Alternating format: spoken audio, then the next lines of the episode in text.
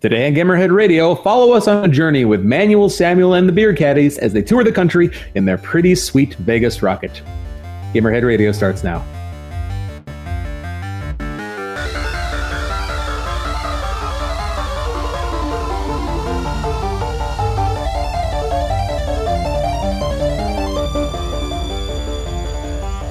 Welcome, ladies and gentlemen, to episode 188 of Gamerhead Radio. I am Charlie, Technotronic Warren Worthley. Candy Mountain, Charlie. I am Jonathan Santiago, aka Fallon Flynn. We're being for villains, come on! Uh, I am doing 5,000 things and this show, GOAT.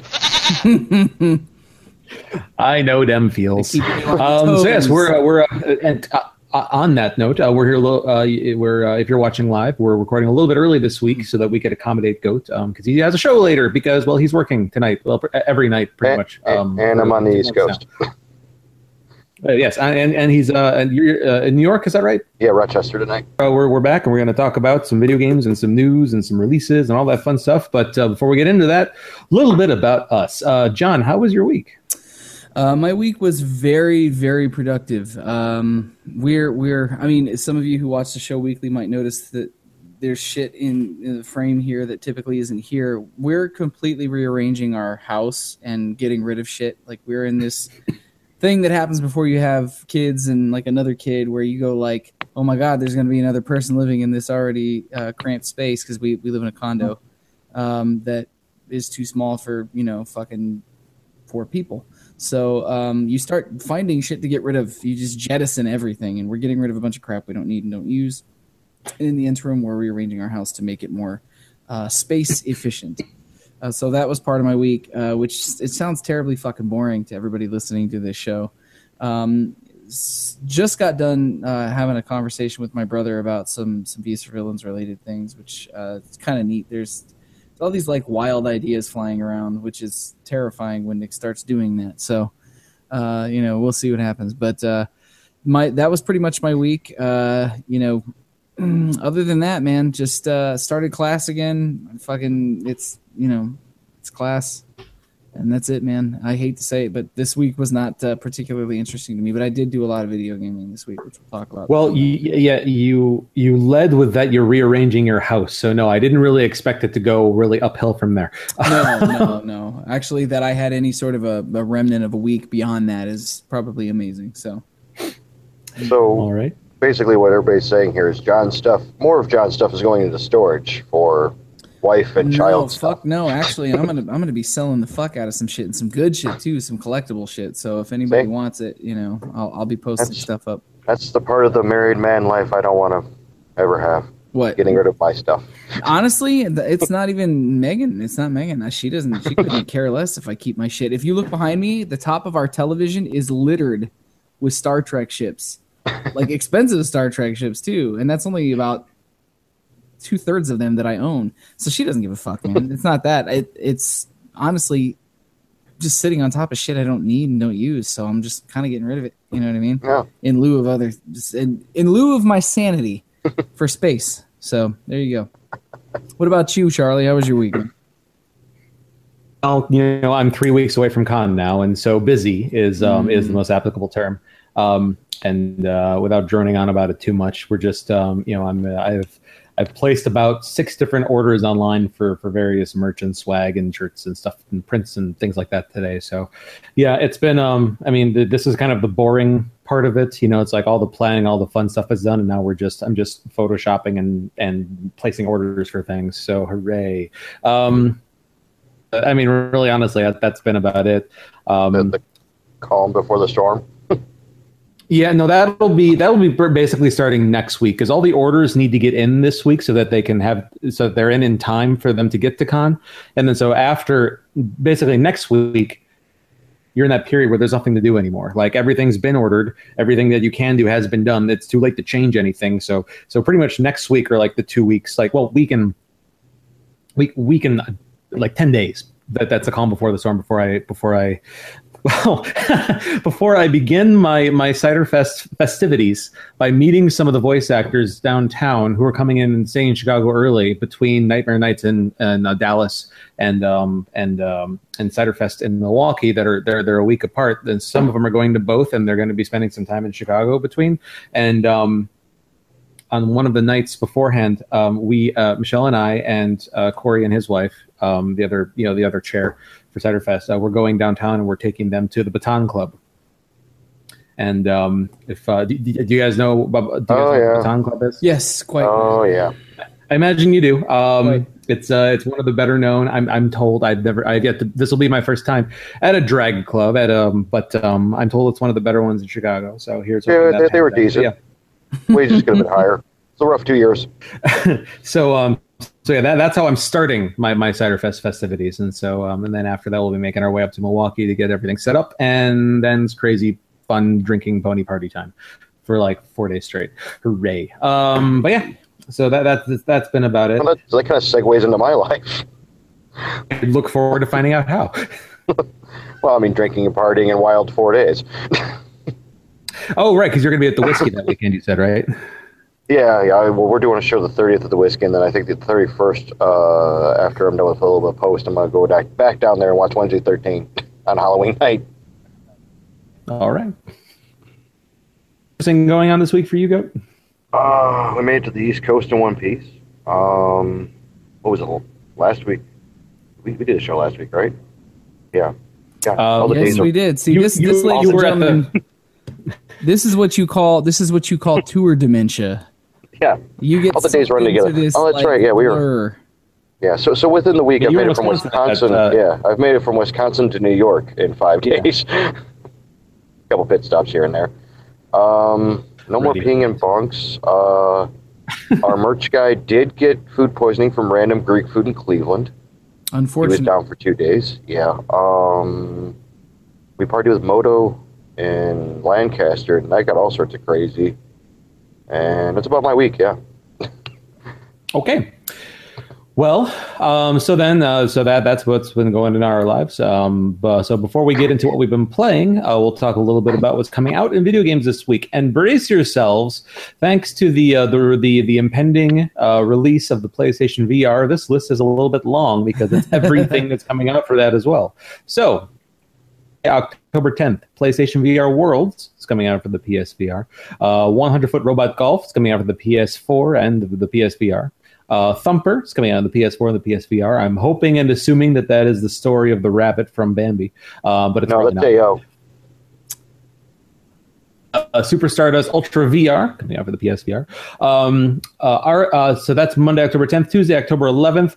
Origami Collector's Edition coming out for the PS4. Criminal Girls 2 Party Favors. Uh, love that title still coming out for the Vita. Uh, Castle Invasion Throne Out. That's a that's a that's a play on words there because it's spelled T H R O N E. That's very Nah. clever. uh, coming out for the PS4 and the Vita. Batman Arkham VR coming out for the PSVR. Uh, Dragon Quest Builders coming out for the PS4 and the Vita. Uh, Eiyuu Senki The World Conquest coming out on the PS3. Gears of War 4 is coming out on the Xbox One and the PC. Possibly the one interesting thing Microsoft hasn't going on this week. Um, uh, depending on who you ask, anyways. Uh, Metal, Gear, Metal Gear Solid 5, the, the definitive experience coming out on the PS4, Xbox One, PC. Uh, Manuel Samuel coming out on the PS1 and the PS4. I really like seeing that name, Manuel Samuel. That's that feels good coming off the tongue. Feels good. Uh, give, give it give it a try, John. Manuel Samuel. Manuel Samuel. I feel like a new man already.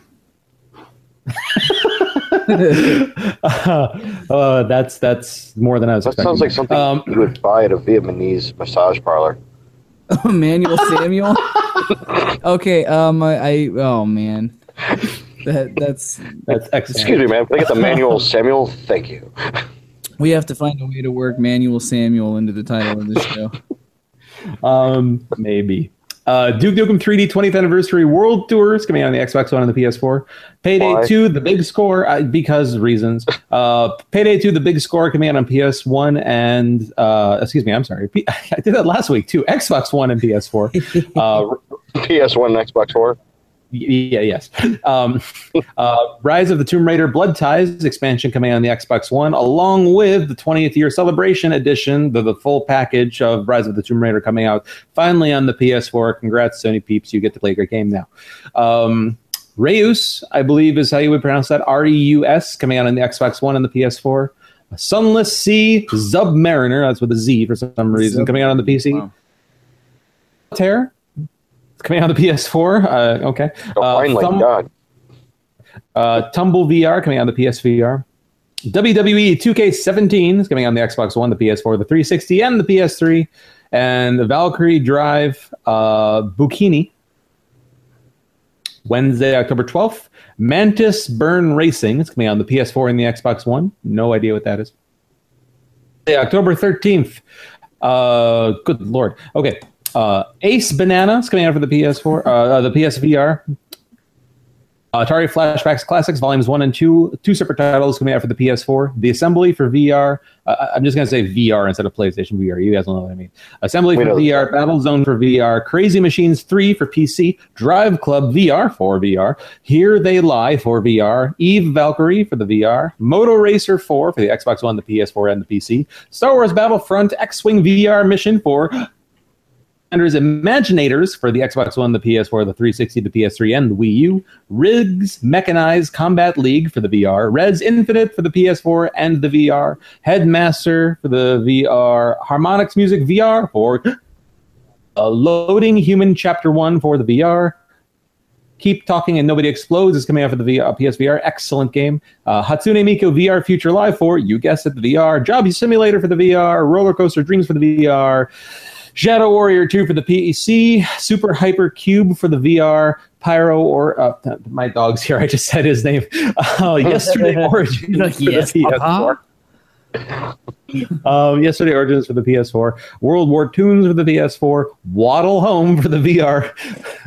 okay, uh, Wayward Sky for the P- for the VR, Until Dawn, Rush of Blood for the VR, World War Toons for the VR, and yesterday uh, Origins uh, also for Xbox One, PS4, and PC. Friday, October 14th, I'm not done. Uh, Disney Magical World 2 comes out on the 3DS. Farming Simulator 17 comes out on the Xbox One and the PS4. The Silver Case PCWRC 6 the Xbox One, the PS4, and the PC, and uh, the beta for Call of Duty Infinite Warfare is coming out on the PS4. Uh, looking to the future a little bit on Monday, October 17th, Franchise Hockey Manager 3 is coming out on the PC. Tuesday, October 18th, we're getting Crazy Machines 3 on the PC, Eagle Flight on the Oculus Rift, uh, Mordheim City of the Damned on the Xbox One and the PS4, Exist Archive, The Other Side of the Sky for the PS4 and the Vita, Super Dimension Neptune, VS, Sega, Hard Girls, that's the name of this thing, okay, coming out on the Vita, uh, Rock Band Rivals uh, coming out on the Xbox One and the PS4, uh, and Batman Return to Arkham remastered uh, collection there is coming out on the Xbox One and the PS4. Wednesday, October 19th, Duke Nukem 3D, this is already on the list. Kotaku, you're confused. Um, Tuesday, October 20th, Pixel Gear for the VR, uh, Macross Delta Scramble for the Vita, and Friday, October 21st, Battlefield 1 is coming out on the Xbox One, the PS4, and the PC. Civilization 6 is coming out on the PC. Lego Harry Potter Collection is coming out on the PS4. WRC 6 is coming out on the Xbox One, the PS4, and the PC. And Lego Harry Potter Collection is coming out again on the PS4. It's on here twice for some reason. And Micro Machines, if it doesn't say Micro Machines, is not the real thing. You know what? I'm glad you said that because I was going to say it if you didn't. Holy crap. I was going to say it if you didn't. Oh my god, that's so funny. So, Such so we can we are. we can safely say it's October, yes. and everything is Yes. coming out in the next what three weeks?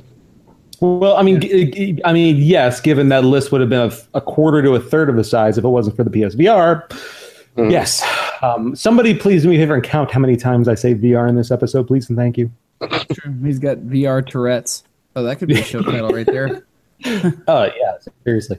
Um, but yeah, so that that's everything that that's coming out, and then uh, we missed it last week. So briefly, um, the Games with Gold uh, titles and the um, PlayStation Plus titles, uh, your free games for the month of October. Uh, so from October first through October thirty first, um, you can get Super Mega Baseball um, extra innings uh, for free uh, if you're an Xbox One Gold subscriber. And then from October 16th through November 15th, you can get The Escapists.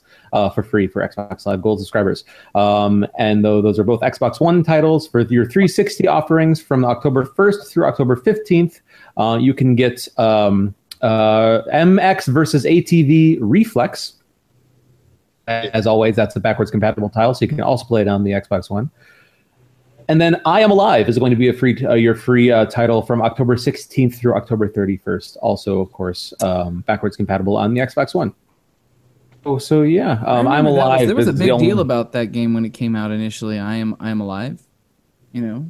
I remember hearing a lot about it. I'm, I'm definitely interested to be able to try it. Um, Yeah. because I, I don't think I, I don't. but- I think it uh, but, yeah. disappointed a bit um, when it came Yeah. out, but I heard that it just depends. You know, I'm gonna try it though. Yeah, Um, yeah, definitely. me And then too. the uh, the full lineup for the uh, the the PlayStation 4 for for PlayStation uh, PlayStation Plus members for October is going to be uh, Resident Evil for PlayStation 4, and that's you know that's the uh, the HD remaster version of the GameCube version of Resident Evil that was that was redone on GameCube.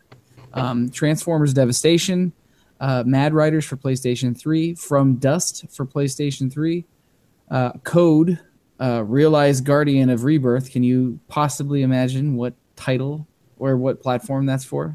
uh, that that'd be a that Vita would title. be a Vita title, and then a fucking normal Vita name, Actual Sunlight for the Vita. So that's uh, that's everything that's going to be for October um, this year. super happy that Transformers Devastation is a free title.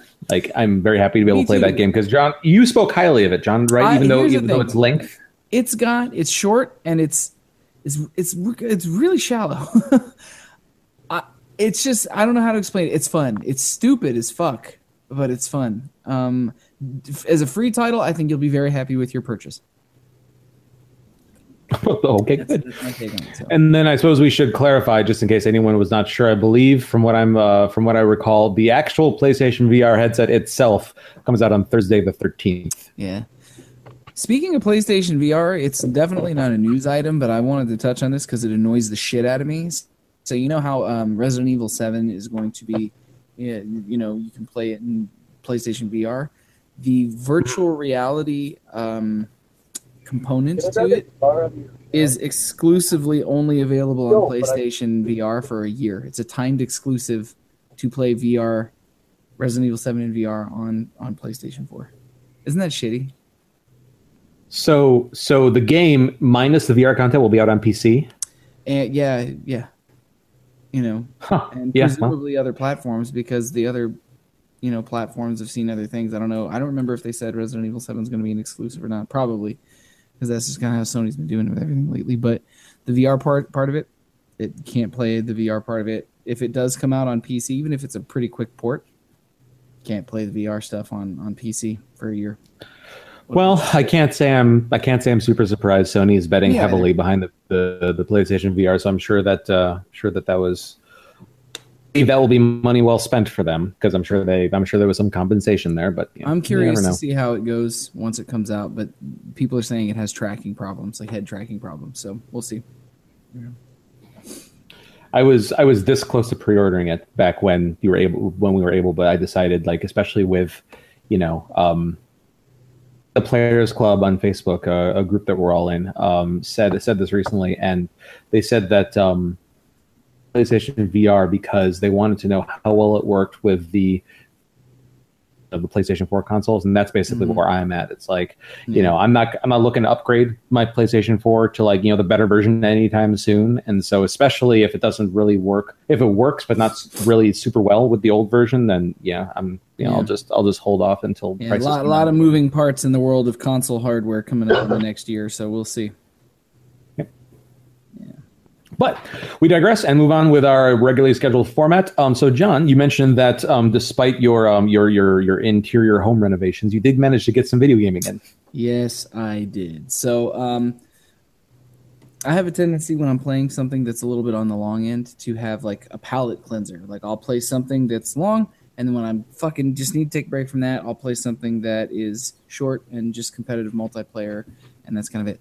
I started the week playing some more um, Arkham Knight because even though I finished all the Riddler challenges, I started New Game Plus and I've been doing AR challenges. But I kind of stopped at the beginning of the week because last week I mentioned kind of getting starting to get sucked finally get getting sucked into The Witcher Three fuck, man, I'm still playing it. Like, not only am I still playing it, but I am. I when I looked at my save file yesterday, I'm at like 48 hours and change, and I am. I looked at a, an FAQ to see approximately where in the quest line I was.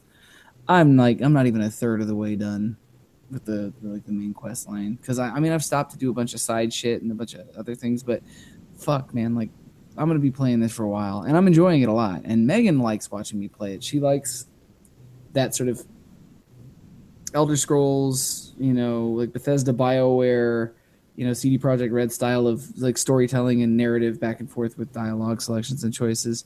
Um, you know, for anybody that has played the campaign through it, just so you know where I'm at, I am um, on the tail end of finding both uh, Dandelion and Whoreson Jr um, which I'm sure means nothing to you guys, but um, that that's kind of where I'm at with these. Those are main campaign portions of it.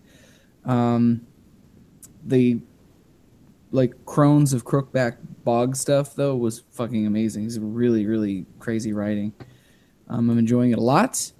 Um, I played a small amount of Battlefield Hardline just to kind of, like I said, cleanse my palate. I want to go play some Overwatch, but I've, they've been getting on my nerves with some of the shit they've been doing in it lately. So, um, you know, we'll see. Uh, I think that's it. I think that's all I had time to play. But I mean, like when I like it, normally I have like ten things I played for forty five minutes. No, I just played Witcher for ten hours. You know, like, Yeah. you know, instead. So um, that that's been kind of it, and a small amount of Mass Effect too, because Megan and I are slowly playing playing through the Mass Effect games.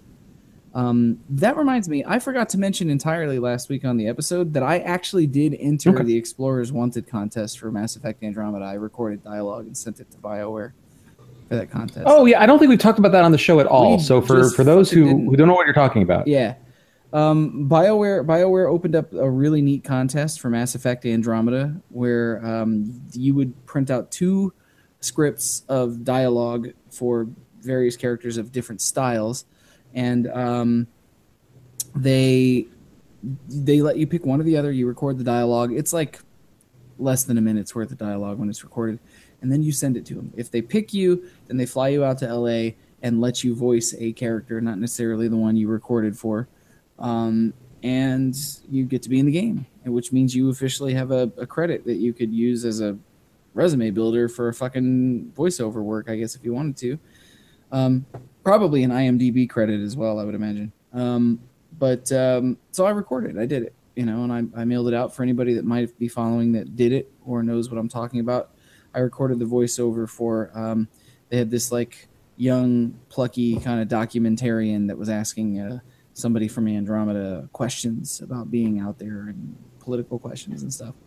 And uh, so I felt more comfortable doing that than Tough Mercenary because every time I tried to do Tough Mercenary, I was like, hey, you know, I just couldn't fucking, you know, I, I can't take myself seriously when I'm trying to be overly tough because I'm so fucking friendly and shit all the time. So, um, but yeah, that was that was kind of it. You know, that was that was everything I played this week and did last week. For anybody that cares Okay. to hear the audition that I sent them, I actually did put it up on uh, my Twitter, so you can actually go and listen to it. It's bizarre. I don't have any frame of reference for whether it's any good because I've never done professional voiceover work. So that's that. well, all right. About- Goat, how about you? Did you manage to get any gaming in this week? yeah, a little bit. We're doing um, a lot of Rocket League, a of Mortal Kombat, a lot of NHL. When when my Xbox lets us, um, I, I found out that you uh, it's hard to be mobile and console game anymore because it always needs updates. It always says it needs to be connected to the internet, which sucks, man. yeah, which is annoying at best, especially when there's a go offline mode, and it does nothing. So I've been fighting that. There's very few games I can play out here because of that. So So like these are games you already had on your Xbox, and now Mhm. like it, it's giving you a hard time about playing them. yeah, it'll be like uh, you need an internet connection to update. We're like, why? then? And you can't just you can't you can't just like not do the update. No, you put it on go offline, and it just does, it just shuts out the whole game. It's like, oh yeah, you're Really? offline. You need an internet connection. Yeah. Like we've Huh, become wow, that that's crazy. that attached to the internet. I know that I know that for like like live titles and other uh, other things that you purchase digitally, whether it be a down, you know, any kind of downloadable title, I know that they they say that the console needs to like like every so often. So it may just mm-hmm. be a matter that you've been offline for so long, it just needs to like do that quick like recheck to make sure that you know you still have the right to play this game or whatever. Um, yeah, it's, it's like every two days. Oh, I don't think it's supposed to be that often. That stinks. Yeah, yeah, that's too much. It's annoying. It's really yeah, annoying that we. It sounds like it. that as a society we've become that attached to the internet that you can't even like I don't know go out and do stuff in the world without having an internet connection. yeah, well, that's yeah, that's unfortunate. Um, yeah. So we're fighting through it. Okay. So, uh, anything else? Other than that, yeah, I've been playing a lot of my uh, animation domination or whatever it is card game. I don't know why. Just, do, do you like it? Because I, I've had a few people, in, including our uh, oftentimes listener and friend uh, Dustin Falconer here, um, actually recommended to me earlier this week that I download it and play it. I just haven't I haven't had a chance to get to it, you know, uh, because I've been. That's fun. I mean, it's in card battling. I mean, it, it's pretty thin. yeah. The other guy with better cards, combined cards.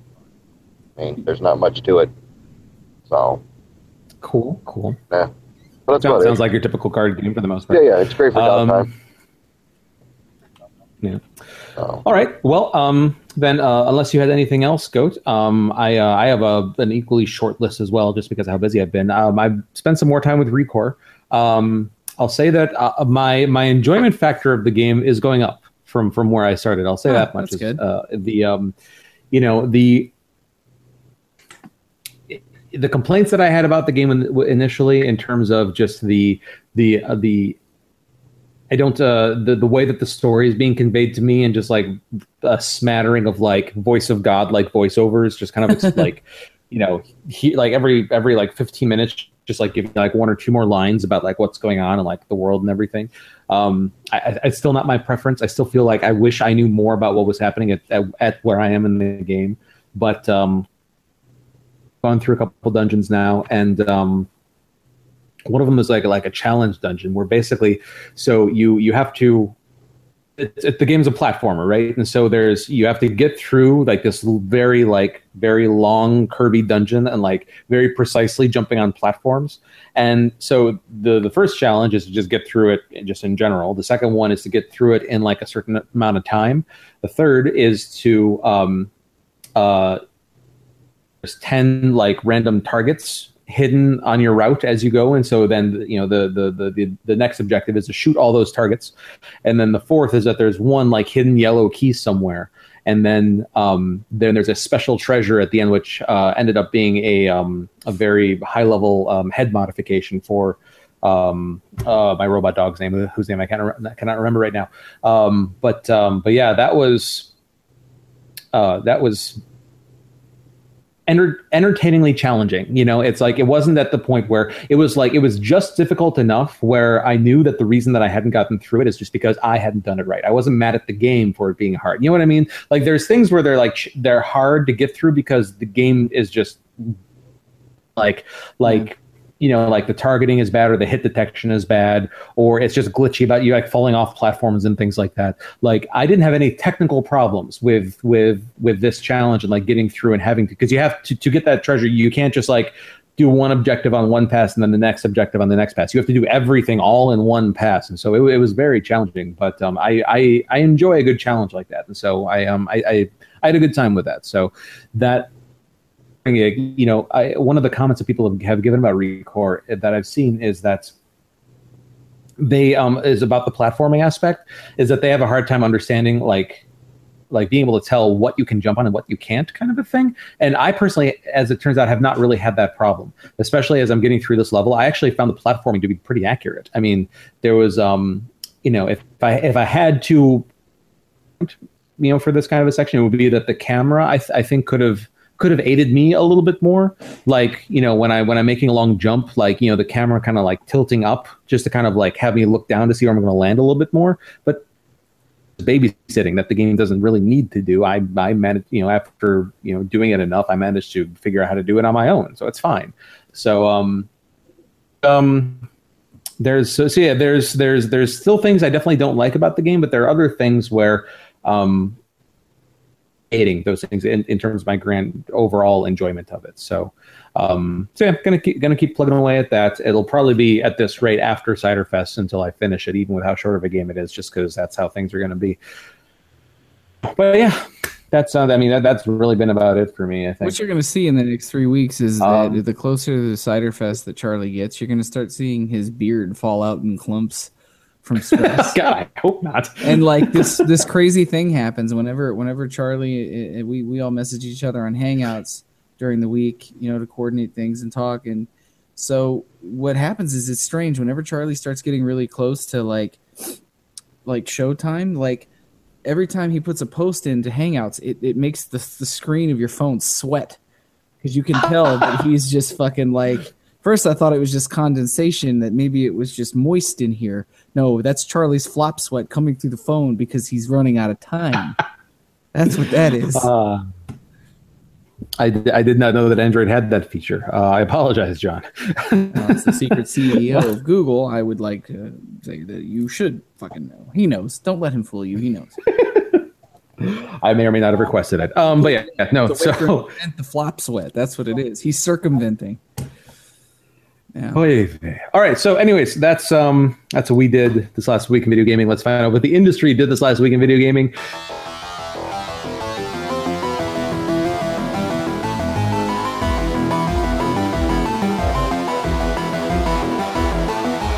John, what do we have for news this week? Ah, mixed bag. A little bit of a slow news week in one regard, but uh, a lot of Oculus news this week. So there's a bunch of Oculus news, and all I'm is a little bit of a different setup for news this week, so that everybody understands how I did this.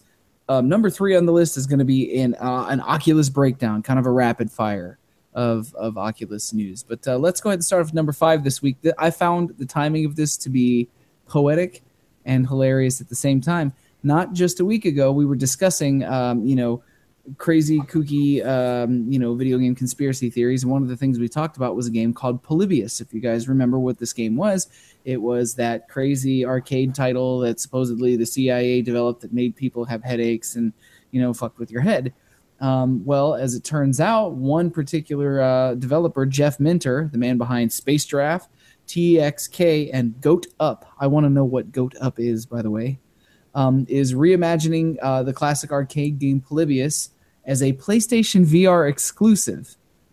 If you don't remember Polybius, you're not alone. We talked about this last week. Uh, not many people actually played it, but everyone seems to know someone who knows someone who's played it. Word on the street was that it caused seizures, amnesia, or government agents to show up as and recruit uh, its best players for some kind of top secret last Starfighter esque national security initiative. Uh, if this sounds far fetched, it's because it is. Um, so, as it turns out, Minter is doing his best to keep the legend alive. In his PlayStation blog post about his Polybius reboot, he describes the lengthy tale of how he was once invited to a Spielbergian warehouse where he was shown a mysterious arcade cabinet. According to Minter, the game was incredibly enjoyable, but it came with the unfortunate side effect of causing temporary amnesia and anxiety. He can only recall bits and pieces of it that slowly came back to him little by little, but he's confident that he's been in a euphoric uh, he it had been a euphoric experience and one he wished to replicate without causing psychological harm and sending people into an existential crisis. Saying uh, some of the techniques used by the game obviously worked well as the sense of enlightenment and euphoria attested. If only something could be implemented that could recreate those effects without causing deep seated floating anxiety and temporary amnesia. Trying to recall precise details was as slippery as trying to trawl up details from a vanished dream. But I was able to form some concrete. Oh my god, man down, medic. Never mind. My see, this happens. You reorganize your house and shit just starts fucking crashing down around you. This is my life, guys. Um, the overriding thing was a tremendous sense of speed rushing through geometric structures the impression that I was surrounded by bright structures and pulsating light particles that sleeted through my very brain. It felt like. Um, so this gentleman is uh, this gentleman's making kind of taking the seems to be supposedly the legend and lore of Polybius and turning it into a PlayStation VR title, which seemed um, sort of somewhere between humorous and ironic to me. Um, so uh, what what uh, what do you guys what do you guys think about that? Any interest in playing?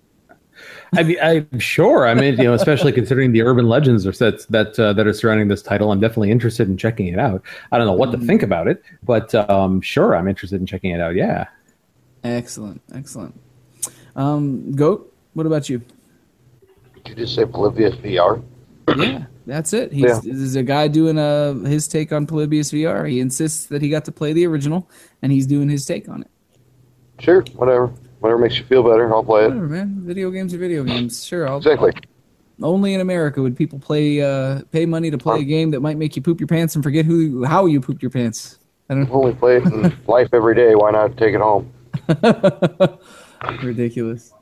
All right, moving on to number four for the week. Charlie will be absolutely fucking elated. Uh, Ubisoft confirms that Beyond Good and Evil 2 is finally actually in development. Uh, oh, it's oh, they confirming it's in development, so it's gonna be like still two years before it comes out. So, um, anybody who knows Beyond Good and Evil knows that there's a fucking, um, you know, it's it's one of those titles that has the the honor, I guess if you want to call it that, of sitting on the shelf of uh, development hell for forever. The second one was announced a while ago and then just eva- evaporated. They showed some, you know, rough early gameplay footage and it fell apart, and I guess it just didn't come to be. Um, so more than eight years after first being teased to fans, and then more recently in a series of additional teases, Ubisoft and lead designer uh, Michel Ancel have confirmed that Beyond Good and Evil 2 is now in development. A post on the original game's Facebook page revealed this morning that Ubisoft Mont- Montpellier, pardon me, uh, is at work with Ancel on the project, putting an end to ambiguous hints about the developer's current collaboration with Ubisoft. Um, beyond beyond the confirmation itself, there are no new details about Beyond Good and Evil 2.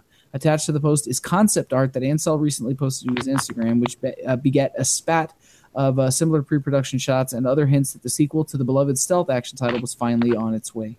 Earlier this week, Ancel wrote on Instagram that the game was quote in pre-production. Stay tuned.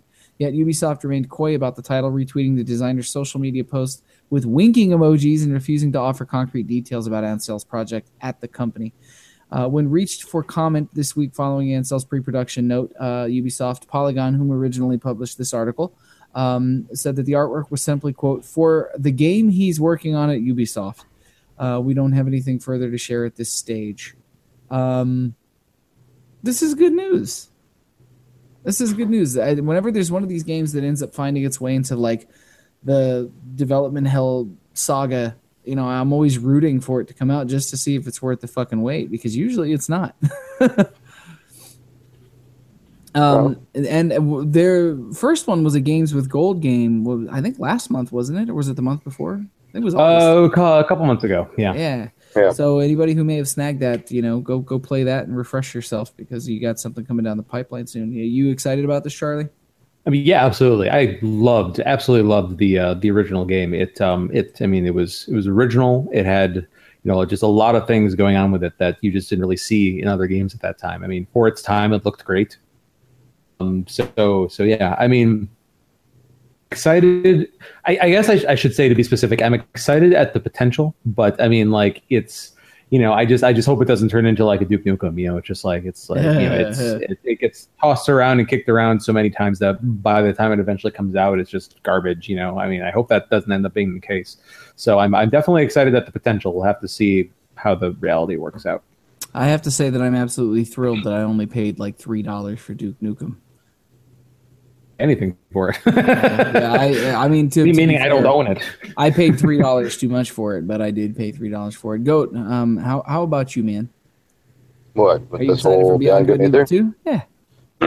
Oh, I think it's kind of convenient that Last Guardian's finally coming out, so we have to get the next one off the shelf and put it put it in the kitty here for somebody to have hope about. You know, That's true. I guess technically, really, when you think about it, like that's that's been the hot hot button cooker for a while. Mhm. That and Final Fantasy 15, and those are both imminent. Yeah, You know, so we just gotta pull Yeah, two sure. more off the shelf and wait another 15 years, and Yeah. we'll uh, we'll have them. We're kind of starting to run out of like old legends like that that that aren't hmm aren't being developed. They're all starting to. Well, Half Life 3 will will live on forever. Half Life 3, Left 4 Dead 3, uh, uh, Portal Mhm. 3, fuck my life. Just Mhm. make it happen. Valve, everybody Yes. everybody will just everybody will just airlift you their money. They won't care. Make them all come out on the same day and watch as everybody's head explode and Skittles shoots out everywhere. Yeah, I mean, but what we get, we can wait it out. We can do what 20, what 23? This next three we got coming up. Yes. Yes, I believe. Three, three, twenty-three. All the half or all the uh, Valve threes come out on the same day. I don't want to wait till fucking 2023. Have you lost your mind? Have you lost your goat mind? You've waited how long for Final Fantasy 15 and Last Guardian? I mean, what's, what's the difference? Enough to have one and almost a half kids. So Those are your mistake. I mean, choices. Yeah. You that dear sweet little boy. Um, moving on to number three for the week. So this is uh, this is going to be our little Oculus mini breakdown of just some of the events and information that came out about the Oculus Rift um, this week. So um, probably the most talked about thing, just sort of murmur, murmur, murmur. Um, you know, at, during the during the show, um, this particular event was the Connect to Developer Conference. Um, you know, earlier this week, um, it- during their keynote presentation, everybody who follows anything having to do with the Oculus knows that Palmer Luckey is usually the face of the Oculus Rift, and as such is usually widely involved in giving those keynote presentations. He was not even at the show. Not only was he not allowed to give the keynote presentation, he was not allowed to step foot at the show. And Facebook largely kind of took took the reins and took hold of the event in a way that they typically haven't because even though um, Oculus Rift is a Facebook owned property now, they have still kind of largely stayed very hands off and let that brand just kind of push itself forward. Well, as uh, VR is becoming more prominent and as it's becoming more accepted, Facebook is trying to put their brand on it a little bit more than they had. And in doing that, they didn't let Palmer Luckey come out. But the reason they don't let Palmer, Palmer Luckey come out is because, as anybody who may know, earlier this year, Palmer Luckey said and did a few things that maybe make him seem like he is a Donald Trump supporter. And before I say anything else, Gamerhead Radio is not a political show. We're not here to discuss politics. I'm not interested in talking about politics, but I'm just giving you the scoop on why Palmer Luckey was not allowed to attend. Apparently, he offended some people, um, you know, earlier this year, which I remember talking about, but ultimately didn't run that story when it first aired because we don't want to talk about politics on the fucking show. Uh, and then also apparently Amen. spent quite a quite a lot of money uh, uh, uh, um, funding political memes um, that were Trump friendly, and uh, I guess Facebook doesn't want you know the advancements and kind of growth of the Rift to be marred by anything political. I don't know that they necessarily said you're not welcome here because you're a Trump supporter. I think they were kind of just saying like we don't want anybody's fucking politics to smear anything that we're doing. So just stay away and let us run it so that it doesn't get tainted or people don't get mad because a lot of people were very mad at Palmer Luckey who are not supporters of um, Donald Trump. So um, I think they just wanted to keep it a neutral event. So that was the first kind of bit of information that kind of came out of the event. The next bit of information that came out, which everybody was pleased to hear and also kind of expecting, was that now that VR is coming to the end of the close of its first year on uh, commercial market, um, you know, they announced that there's going to be a new set of minimum specifications to run um, the Rift itself, um, which is going to be an entry level $499 PC, which is a lot less intimidating than the twelve to fifteen hundred dollar PC that would have been required to run, uh, you know, the first version of the commercial release. Um, so uh, at Oculus Connect earlier this week, CEO Brendan Iribe announced a new lower minimum hardware spec for Oculus Rift. The new specs, thanks to technology called asynchronous space warp, allowing systems to deliver a stable 45 frames per second, while the ASW technology effectively doubles that and fills in the gaps. That means smooth VR running on cheaper hardware. And so these are the minimum system requirements now. An NVIDIA uh, 960 or greater, um, Intel uh, i3 6100, uh, AMD FX 4350 or greater, 8 gigabytes plus uh, plus of RAM. So I mean that's like that's the bare minimum, and I you know they're going to tell you to have more than that. Compatible HDMI 1.3 video output, uh, one time USB 3.0, two times U- USB 2.0, um, which was a change from uh, you know two USB 3.0 ports. Uh, Windows 8 or newer Windows 8. Um, you know, so th- there here it is. You know, you can you can play for cheaper if you haven't purchased yet. Then you don't You're still going to have the looming price of a five hundred ninety nine dollar Oculus Rift unit. Um, but the PC is lowered in terms of specs. So if you don't own a PC strong enough to run it, you can get one now. I guess you know maybe because the next chunk of news that came out was both exciting and horrifying for everybody involved. They finally announced that they're going to be a, a release date for the Oculus Touch controllers, um, which we've talked about quite a bit. Um, you know, and they've been testing and showing off for the last year. Um, pre-orders are going to open on October 10th for them, um, online and at physical retailers.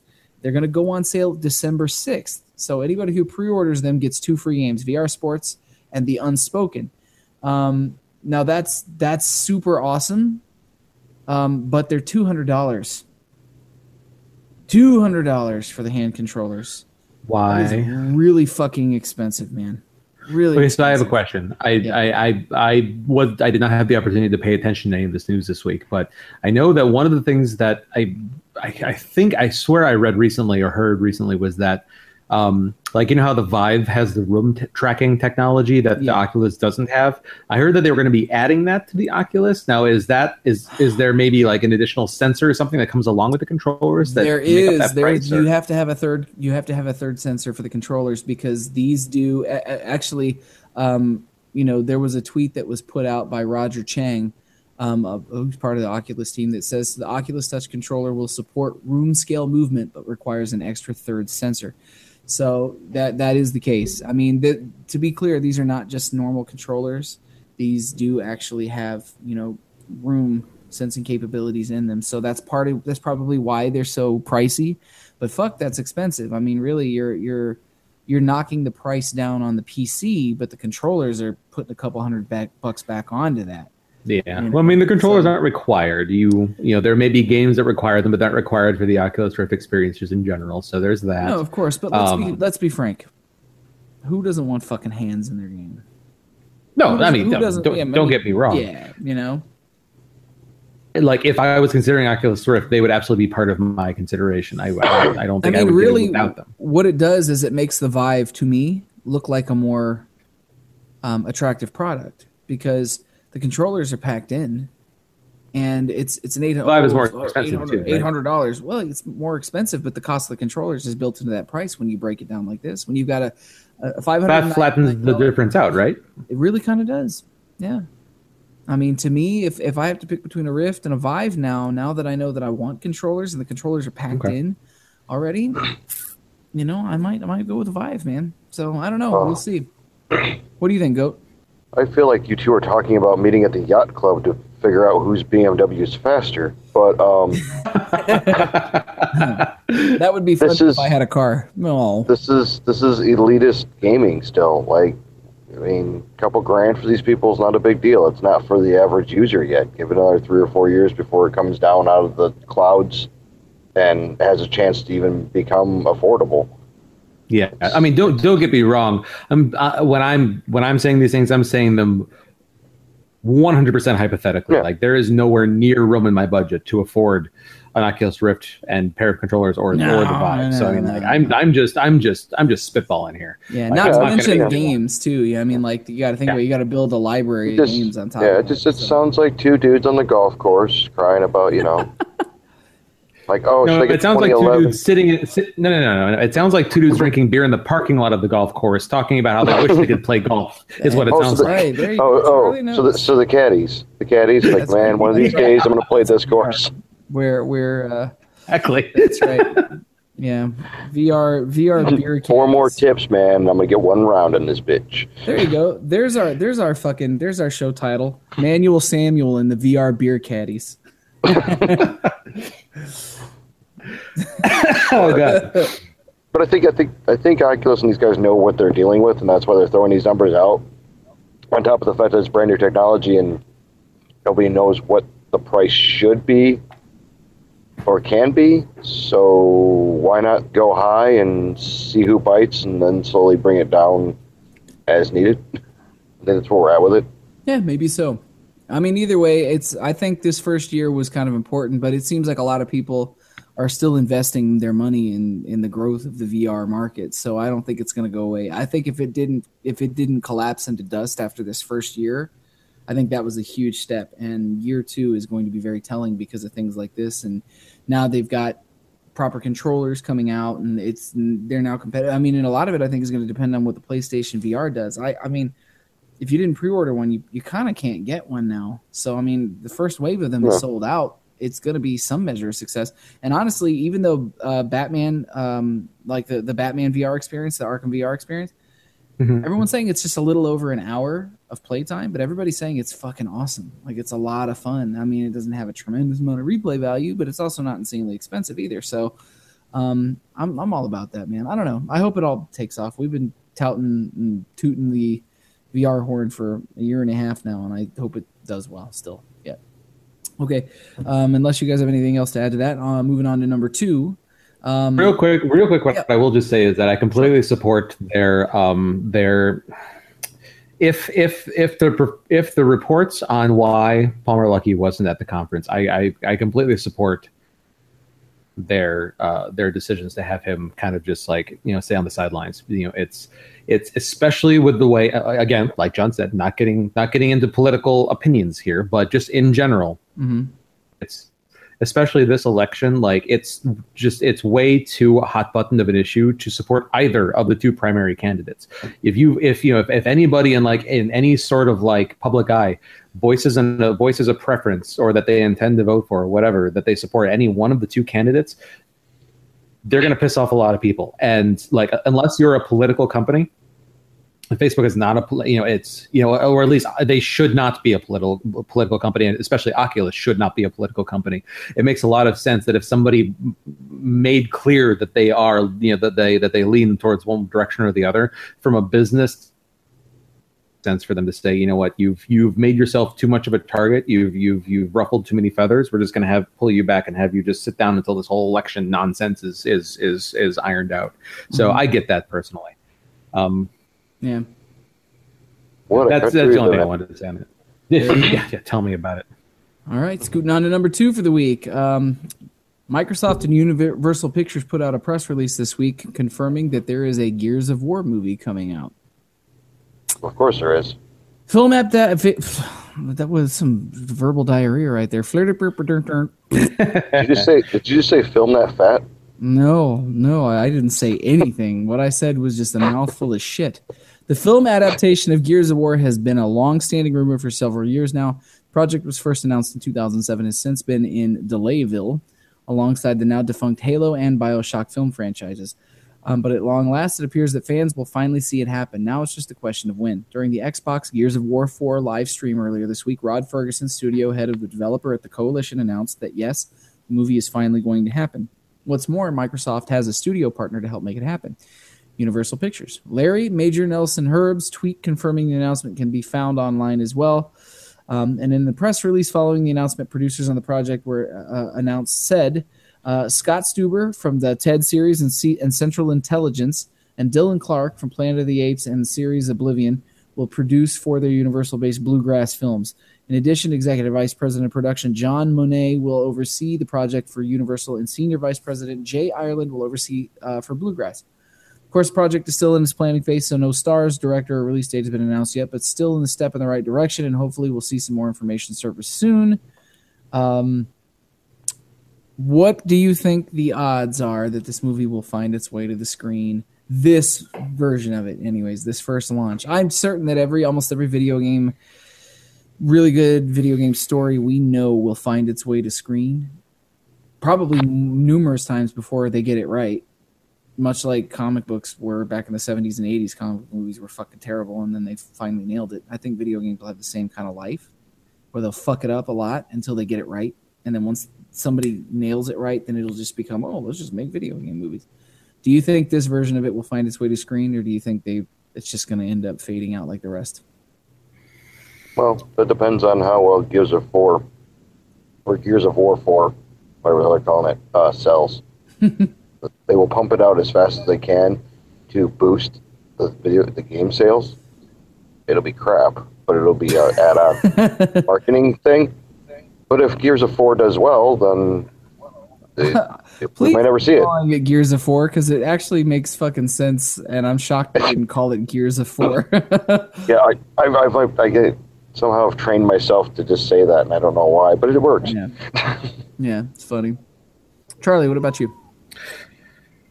I I kind of I don't know. I mean, like all the, uh, out of all the video game properties that could be turned into movies, I definitely don't think this is the right one to be hmm. to be for people to be focusing on.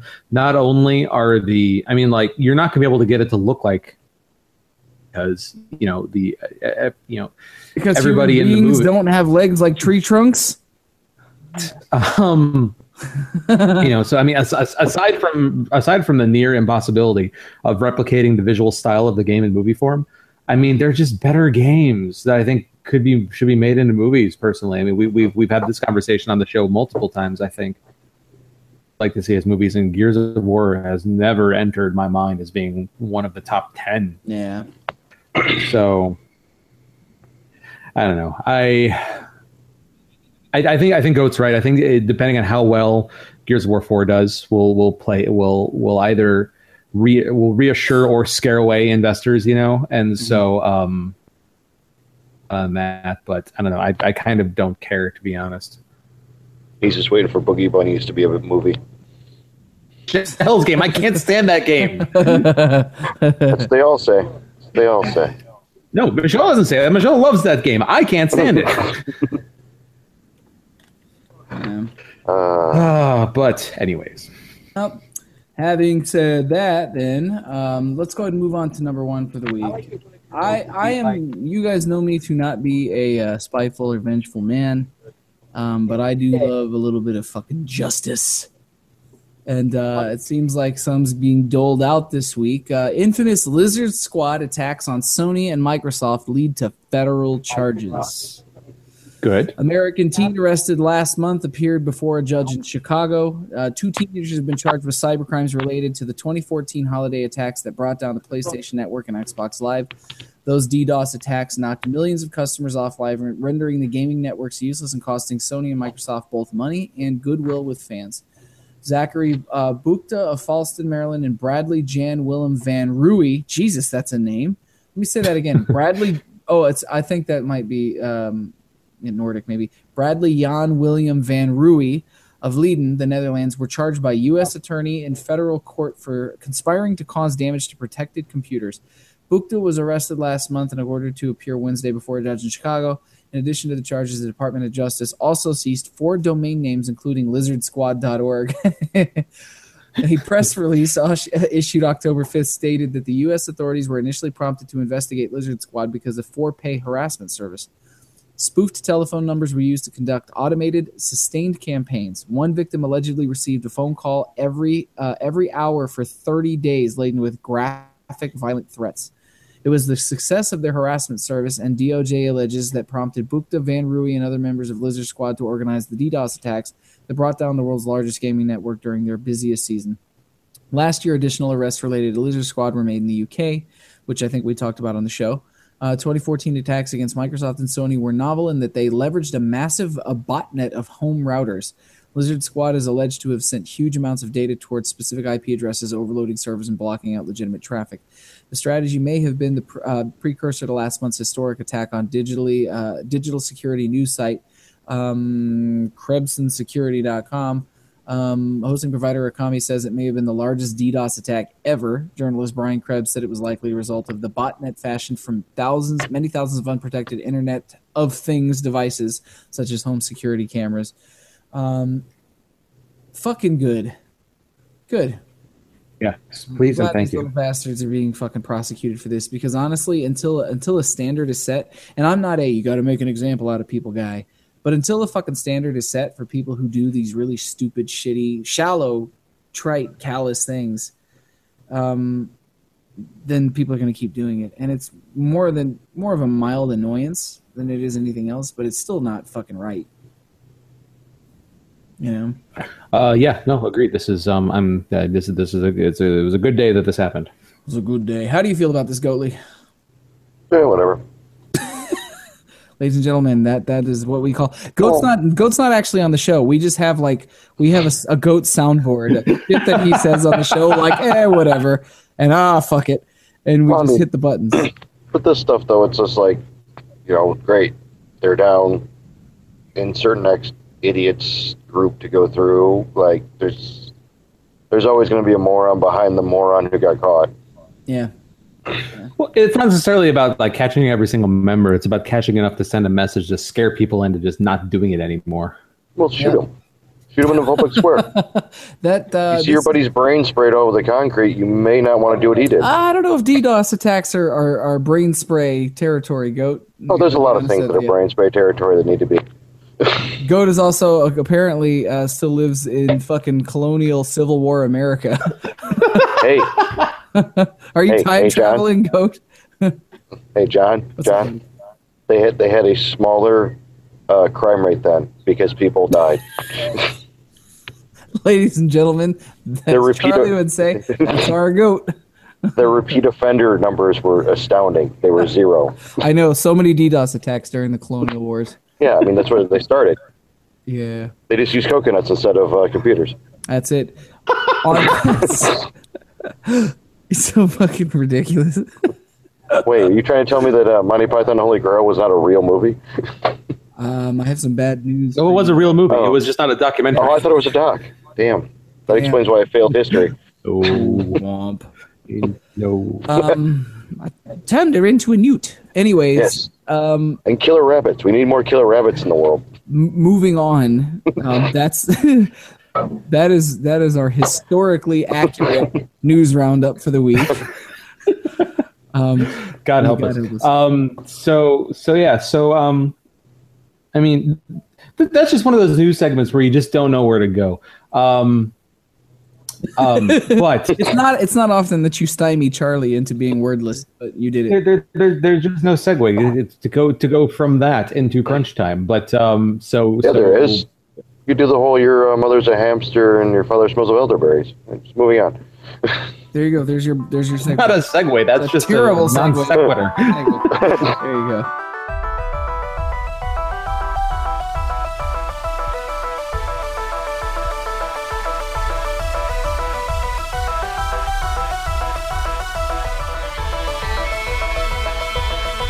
for this for this week's feature, what we want to do is we wanted to. Um, John John posted an article. Um, um, well, an article came out I think this last week with uh, with Amy Hennig, uh, who, if if you know her from anything, you know her from the Uncharted series. I think um, is is probably what she's best known for. That or the Legacy Um, of Kain games if you're if you're old like us. Oh, sure, sure, that's true. Yeah, yeah, going going back a ways there, but um, but yeah, um, and and she um she made some comments in this article that came out, and I saw it on the the, on the link that John posted. I think it was to Game Game Biz Insider or something like that. I forget. I, I forget what did, the but URL this was. this article, you know, I did not. I did. This is one of the rare instances where I did not fish up an article. You know, one time B Squad co-host and friend Mr. Ricky Keller actually posted this to the Players Club, and it kind of sparked a, a a really fascinating thing that we we ended up using it for the feature today. But man, if this woman doesn't give a very candid kind of look inside of of what it's like to to work in gaming, especially now, you know, some of the quotes that come from it, and we we wanted to kind of break down the horrible crunch time that comes with video gaming and being a developer in video gaming. So, so in case, in case dear listener or viewer, you're not familiar with this term, basically, um, crunch time is that term just used in in conversation in regards to other things before, but uh, it, it has a very unfortunate real meaning when it comes to development, which is not limited to gaming development, but um, but uh, um, in uh, ba- basically any any sort of any sort of like product or feature or task, I guess, that has a hard due date. Yeah. Um, and uh, a lot of times, especially with video games, uh, you'll you'll see this. I've heard this term used sometimes also in movies that have like a lot of like digital effects and things like that. Same kind Yeah. of a thing. Often, Um, but, often um, referred to in those industries as milestones throughout the course of development. You have milestones; those are your hard dates in, in game development. Yeah. Um, but uh, but yeah. So but what it basically comes down to is that um, the uh, just with the way things seem to end up for various reasons in these um, in these in, in these industries, and we'll, focus on video games here, of course, because that's that's what we do. Um, is that you know you get you're getting close to you know your game needs to be done or at least as done as it's going to get to be able to shipped off to be pressed to disc or you know to be put up in the online stores or whatever and development houses will go into modes that they that that is known as crunch time where basically these developers are charged with goals and deadlines of getting things done that basically makes it so that they have to I mean, many people will just sleep, literally just sleep in the office. Like these Yeah. offices, you know, they'll the you know they'll ha- they might have like cots and like showers and things like that, where literally people will not see their families for days or even like a week at a time. Yeah, it's Um, pretty gnarly, man. Very unrealistic goals. Yeah, working like eighty plus hours in a week and things like that. to give you guys a little bit of an idea of some of what what Amy Hennig said, I'm I'm gonna I'm gonna pull a couple of quotes um, from from this article. It's it's a long article, so I'm not gonna dig through the whole thing, but just a couple of highlights. Um, she talks about how people were were being forced to work to a point where it that people were getting sick. You know, she said uh, seven day work working schedule wasn't limited to people on uh, him Hennig's level. Um, they were talking about how um, there's people who never. This is what she said. There are people who never go home and see their families. They have children who are grown up who are growing up without seeing them. I didn't have kids of my own, so I chose my career in a lot of ways, and I could be single minded like that. When I was making sacrifices, did it affect my family? Yes, but it was primarily affecting me, and I could make that choice. But when I took a look at other people, I mean, health really declined, and I had to take care of myself because it was like, it was bad. And there were people who, you know, collapsed or had to go check themselves in somewhere when one of these games were done or they got divorced, and that's not okay. Any of that. None of this is worth that. She said, we need to get our act figured out as an industry. And the problem is, is that the ante keeps getting up. It's an arms race that is unwinnable and it's destroying people. Um, and she she goes on to talk about her passion because she did she was the writer and, and kind of creative mind behind the the legacy of Kain games, starting with Soul Reaver and ending you know with Defiance. And if you guys uh, anybody who listens to the show beyond a certain age have not partaken in those games, they were games that pushed forward narrative storytelling in gaming at that time. They were games that really pushed the envelope of how to tell a good adult, more grown up, more serious kind of story with a lot of thought. You know, so go check those out if you haven't. But she's awesome. Um, she did say this. Um, the trajectory of AAA console games is to be all things to everyone. However, at the same time, new distribution and pricing models have given so much rise to change and renewal that the world in which she works in is largely stuck with the same price point and the same drive for upping the ante. She said, when you go to pitch a game like this, it's like, well, it better have this many hours and you better have this mode and you better do this, or we could, you know what, we're going to make the best fucking six hour game you've ever seen, and that's all it is. And could you please make that $40? She said, we're definitely at the point where something's got to give. And my hope was that the different means of distribution, the fact that everything was brick, wasn't bricks and mortar and in a box, it would be that. And that I think that in some quarters that's true, but I think AAA development is still stuck in a rut and the ante keeps getting up. She says, I mean, look at Uncharted 1, a 10 hour game, no other mo- modes. You can't make that game anymore because people demand so much for a $60 price point. And I think part of her point is, is that game, that game was a, like a fucking 9.5 out of 10 when it came out. It was, it pushed graphical standards forward. People talked about how brilliant the story was, and nobody complained that it didn't have a multiplayer component. Nobody complained that it didn't have extra modes or like loot boxes or whatever. It was a fucking game. You paid 60 bucks for it. You loved it. You played it. I've played it probably three times. But you can't make a game and just say, I'm going to put a $60, 10 to 12 hour campaign out. And she goes on to say it either has to have DLC or it has to have some sort of thing like loot boxes or it has to have, it has to be a sandbox game. The only way you can make a game that doesn't have a multiplayer component component anymore is for it to be a sandbox game. You can't just make a 10 to 12 hour narrative anymore. And she kind of laments that. I mean, there's so much to this article. I could probably fucking talk for two hours on just this topic, but um, that's just to give you an idea of, of how difficult um, it's been for her. Um, you know, and she talked about the development for Uncharted 3. She said that they had two years to develop the game, and she said it was two two years after two projects that were a crunch. Um, she said, and it was the time when we were also trying to grow the studio and split it into two teams. She's talking about Naughty Dog and deal with all of the recruitment issues that went into that. Try to figure out what to do in the face of success for a second game, and still only have two years with all those challenges. So she's talking about they did Uncharted, then they did Uncharted 2, and then when Uncharted 3 was announced and developed, they gave her two years to from from concept to the shelf to make that game with her team. And and she said that it was she was working she said a, an average of about 12 hours a day 7 days a week. She was putting in she said in a in a total work week and it was not uncommon for her to put in an 80 hour work week. You know um, where she would occasionally take a day off every once in a blue moon, but for the most part, she was working around the clock um, for two years straight at a time, which is why she ultimately did not end up making Uncharted 4. She was supposed to, but they replaced her with Neil Druckmann for a couple of reasons. Some of that was politics, but the rest of it was that she was fucking fried, you know, after working on for basically the last almost 10 straight years on the Uncharted series. You know, could you imagine that? So that's to give you guys listening at home an idea of what what a, a veteran, a 20 year plus veteran with a really really great, well respected, you know, gaming career has to say about how fucking hard it is to work in the gaming world. You know, what are your guys' thoughts on that? And I, I think I think John, what you just said, I think, is the most important part of this conversation because we're not talking about.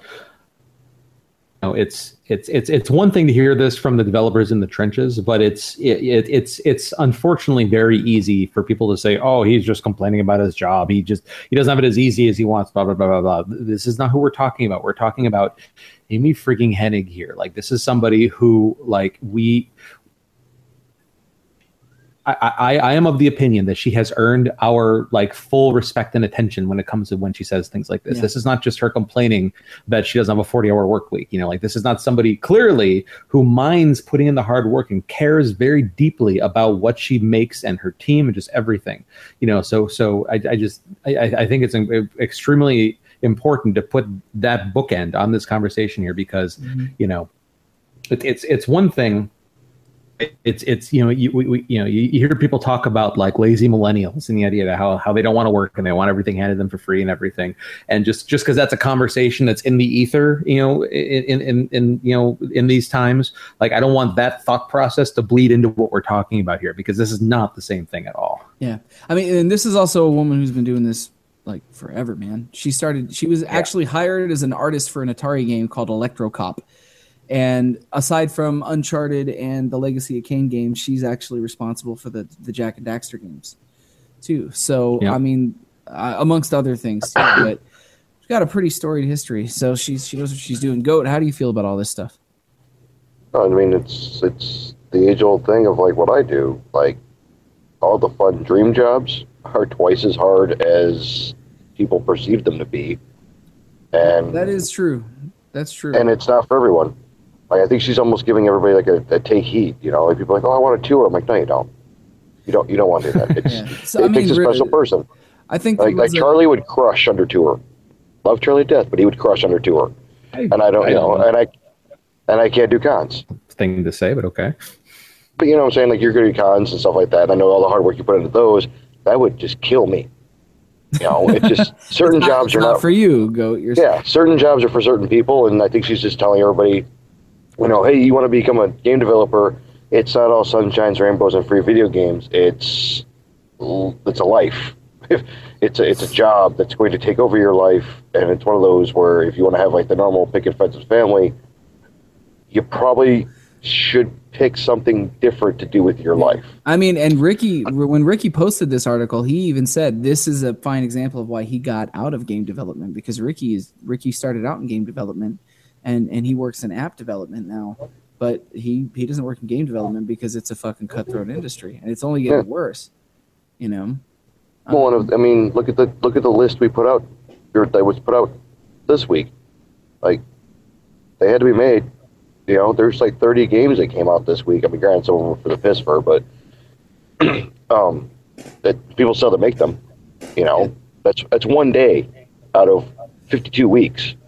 You know, I, I also think too that I mean this is not this is not a terribly new thing in gaming. It's just kind of getting worse because I remember. Do you guys remember the earliest instance in which I could recall somebody complaining about this was there was a lawsuit against Electronic Arts about a decade ago because Electronic Arts was overworking people and they weren't paying them out on their bonuses, and so a ton of their staff actually ended up suing Electronic Arts for for these things, you know. And at the time, even if it was a, a common practice in the industry, then nobody really talked about it. You know, um, the inside access that people have to the guts of video game development are a fairly new thing. You know, outside of that industry, they, and people just didn't talk about the goings on and what happened in gaming unless you worked in it. Everybody else just kind of you just fucking read you know EGM and you bought your games. You didn't really care what happened, you know, otherwise. So um, you know, it, it's it's changed a lot, and I think Yeah. it's it's getting worse. I think this is just becoming It's- more of a common. Well, thing. it's not going to get better, John. It can't. yeah, As video games get more popular, the more supply, the more demand, the the more work, the, sure. the longer hours. like Yeah. it's it's on a downhill slide. It's weird. The market is on an uphill slide because they're making more video games. It's become more prominent, but the work, like the workload and the and the actual like employment is on a downward slide because there's more. There's not you know there's too much work for not enough people. Yeah. And then on the other side of it, you can't hire 50 people for like two months. you know, it's just, it's a weird world. Yeah, that it is. Um, I think that's a question. Like, it, are, are we sure that we can't be doing that? I mean, like, because I mean, like, well, no, because your bottom line, profits. second. I, I mean, let's let's look at let's look at the trends here because like the more like what what what, what this article with Amy Hennig is suggesting, and I, I think what we keep on seeing is that you know, like she says, the ante keeps getting upped. You know, it's like games keep on having to be to, to be more competitive and to be noticed and everything because the, the the video game marketplace is getting so crowded.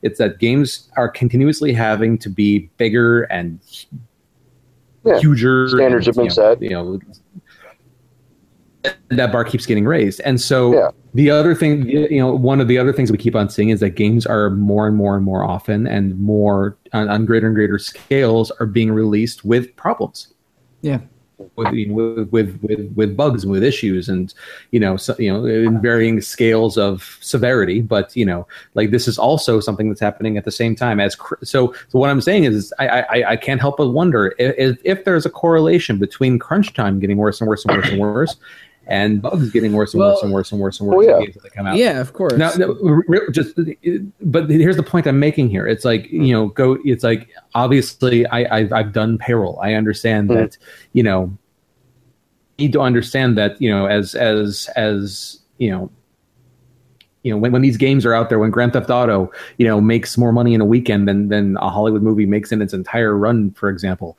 you know it's you know great but you know games like that also have a, have bigger staff and more bills to pay and things like that so you know we don't necessarily know how much in pocket they walked away after signing all their checks and Yeah. everything um but when you have games coming out and you know and with all these issues and those issues refer, you know affect reviews and re- review scores are lower it's like i can't help but wonder if they really looked at it you know if, if they said okay if we hire 10 or 15 more developers so people can actually get some sleep and work a little bit less per person might that make a better game which might then make you know get higher review scores which might then sell more copies to pay for those people that we hired?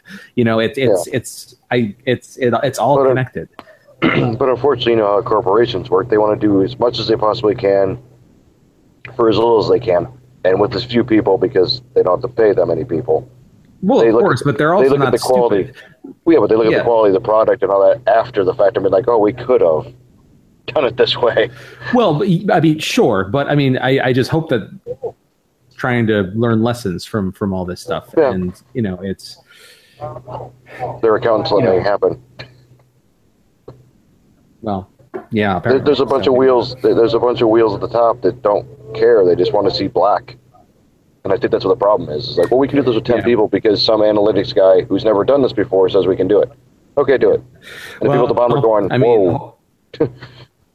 so I so I, I think right here is the crux of what he's talking about, where she says like we're at the point where something's got to break, something's got to change. Yeah. I, I think I think we we we are I, and I agree. It's from from from the little that I know. Like I'm not in the industry, so I know very little compared to others. But uh, it definitely seems to me, based on what I see and read and what we talk about here on the show, that we're at the point where Something's going to give.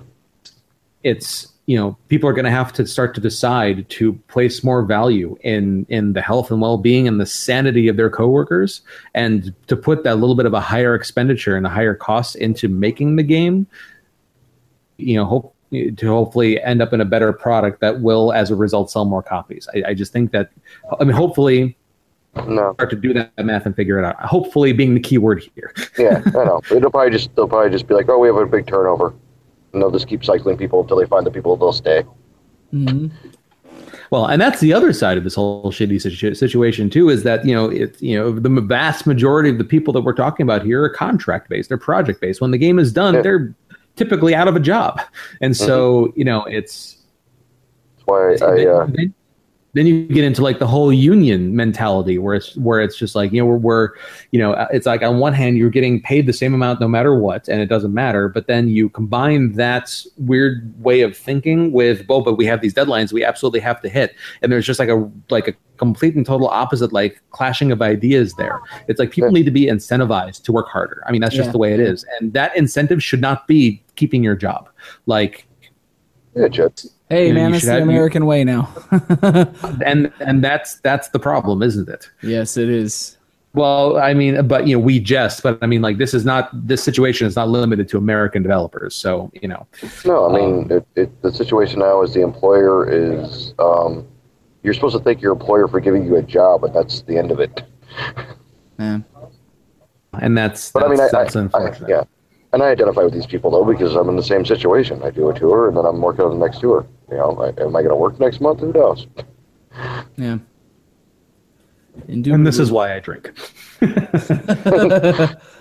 that totally. Oh, Fallon pumpkin beer tonight, by the way. Her, Oh, for Halloween. Oh, oh O'Fallon Flynn Pumpkin Beer. This show, this episode Oh, brought to you by that. Oh, O'Fallon Flynn Pumpkin Beer. That's right. Um, Poopkin beer. but uh, pumpkin beer. Um, but you know that that that kind of ends up leading us in uh, then into our mailbag question because we we kind of just broke down and discussed what we felt were kind of some of the causes and and maybe some slight solutions to what you know the, the cure to the symptom might be a little bit. Um, so we thought In it would be world. yeah. We thought it would be suitable to to take it to uh, to you guys. With our with our mag. What the fuck are you talking about? Goat no badgers. Um, Well, we give we, we, we were letting the Badgers poke the bag. there you go. That's it. I take it to you guys in the mailbag this week, um, and, and we asked you guys. Um, crunch time is a serious problem for many many video game devs. Do you think it's a necessary evil, or how would you change things? Did you guys get any uh, responses to the mailbag for this week? Um, we do have a couple of responses in the Players Club. So Dan Purcell, who is a video game developer, by the way, um, responded and said, "My experience uh, with a more drawn-out schedule of people working in their own time, uh, excuse me, working in their downtime from their other jobs means the process moves extremely slow compared to crunch. Even people getting paid to work a regular week without crunch would move much slower than a regular team." Is not inherently bad. Longer releases, not longer release times do put stress on the company's finances, as there is presumably no income during that period. I think we need to switch to a more sustainable model where bits of games can be released, people decide which ones get worked on, and help to support the project while getting to affirm that the project is still on track. You know, that would be something interesting to look at. I wonder how much a little crunch time happens in episodic releases because they kind of just kind of go off their own schedule. Like with Telltale, it's just like, yeah, it comes out when they're when it's done, it seems Yeah. like. So I wonder that's I wonder if Telltale has a problem with crunch time. That'd be that'd be something I'd be interested in finding out. Mm-hmm. Um, and then Dana Bu uh, replied and basically said that um, I think that is the nature of development when you have a public deadline for a widely anticipated product. Software is slightly different in that they can get away, meaning non non non entertainment, non gaming software, uh, is slightly different in a way that they can get away with patching bugs after release. Um, uh, I think he's suggesting that it's more forgiving to do that than with a game, um, but it still has to work on a basic level once it, once it reaches the public. That always uh, that always results in crunch time. Dana seems to be suggesting uh, if I, that that it's sort of a just the the nature of the beast, um, Makes sense. and uh, it's just it's it seems to be more forgiving in um he's also a, a developer but not uh, Dan Purcell is, is is is a game developer and Dana I believe is a uh, is a developer of not of a gaming nature so they have Software. kind of differing opinions there which I find to be interesting um but uh, but yeah those are the only two responses I got on this side of things um uh, any responses I saw you Yeah, question I got a handful of uh, of responses this week. So, uh, um, Mr. Uh, Dustin Falconer, who is uh, watching the show right now, said, "Plan better. It's like with theater. You know when you know when the show is. You know uh, when it needs to be done. Plan time wisely. Crunch time shouldn't be needed." Um, Amanda Hall says certain studios push it too much. Ubisoft is a perfect example of why we can't have nice things. I wish more studios would be like Square Enix and delay when they have bugs. However, they're one of the biggest studios in the market, so they have the flexibility to do that, and other studios don't. Um, and then uh, Dustin follows up by saying, pushing too hard is when more mistakes occur and people care less about the product and more about just finishing the project. Um, Darcy responded by saying, I think they should set goals for specific aspects of games for certain times and maybe have a backup team to round out features while the main design and development team handles the big stuff. Um, and then the, the last sort of comp- comment that we got on um, this this week was uh, I got I got mailbag bombed by my mother,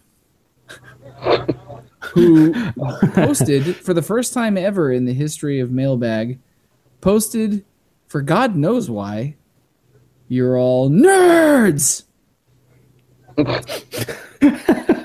I mean, yes, that, that this to is which true. I Um, responded ex- to her. I'll respond ex- to her on the show the same way that I did in uh, in the mailbag on online, which was, "Ladies and gentlemen, my mother." Um, so that was that was everything I Such had. a sweet lady. She is such a sweet lady, man. Such a such a delightful ball buster.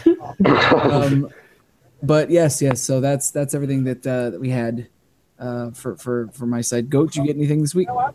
Uh, no, I didn't even pay attention enough. Dude, I didn't realize today was Sunday. Welcome to until- Life on the Road. That's Yeah, I. I, today was Rochester until you guys realized, made me realize it was also Sunday. Welcome to the blur. Yeah. that's what it is. It's already coming to the point in my life where it's like we, me and the crew have been like, wait, where were we? It was that place with the blue lights. Oh yeah, yeah, yeah. What day was that?